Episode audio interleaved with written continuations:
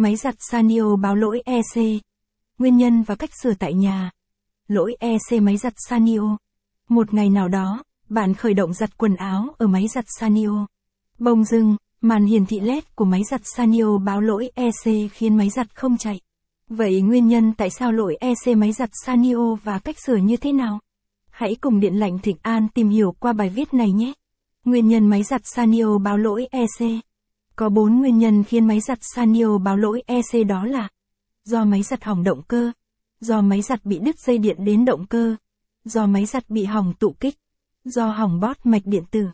Tùy tìm nguyên nhân mà cách sửa lại khác nhau. Chúng ta hãy cùng tìm hiểu cách sửa lỗi EC ngay sau đây nhé. Cách sửa lỗi EC máy giặt Sanio.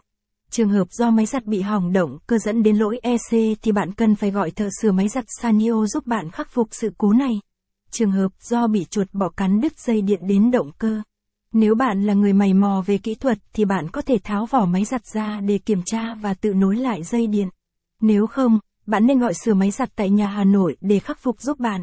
Đối với trường hợp do bị hỏng tụ kích với bót mạch điện tử thì bạn cũng cần phải gọi thợ có chuyên môn vì những cái này phải có chuyên môn cao mới có thể giúp bạn khắc phục được.